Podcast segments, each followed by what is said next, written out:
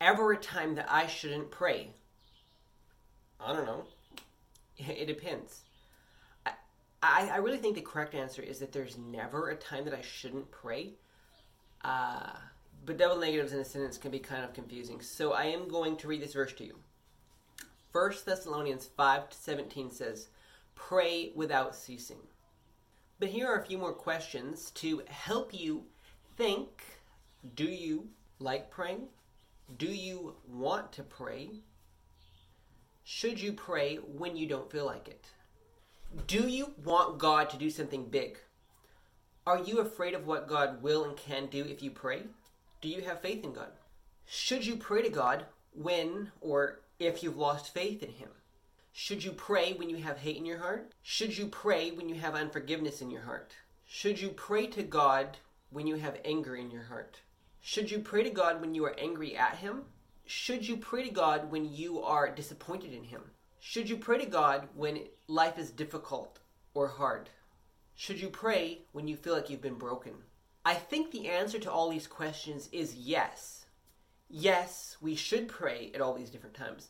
But it's at times like these when it can be really difficult and really hard to pray. And it's at times like these at like these when you, when you just don't feel like praying and, and, and when praying just maybe doesn't make sense. It is, it's, it's also times like these when prayer is most important. Should you pray for something when you don't actually want that something? Like, how much do you actually want that something? What are you willing to do for that something? Are you willing to do anything else besides pray for that something? And speaking of praying for things, uh, should should you pray to God when all you're going to do is just ask for something else, for another thing? But, you know, I, I do get it. We, we pray deeply for certain things that we desire and that we want. And it's good to pray for those things. Uh, and prayer should be very much a part of our lives.